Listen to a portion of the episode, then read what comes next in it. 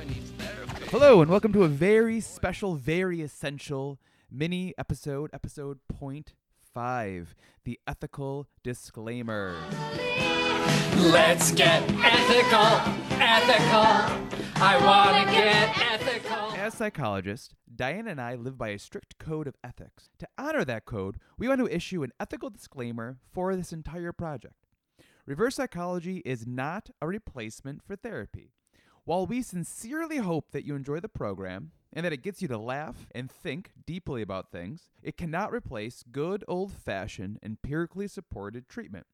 However, if the program has sparked an interest in speaking with a therapist, we have placed a few links in our program description to help you find a therapist in your area. Also, reverse psychology does not have the specific goal of diminishing the role or tarnishing the reputation of psychology or psychologists. We have set out to have a very honest, very transparent discussion about the field in a passionate way.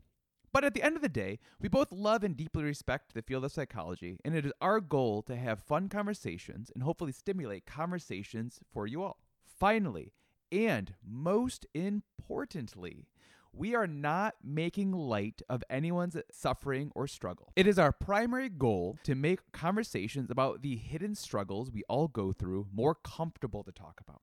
That is the whole reason why we are trying to be very transparent about our own struggles, our own attempts at therapy, as well as to demystify and normalize the whole process of going through stuff and seeking help for it.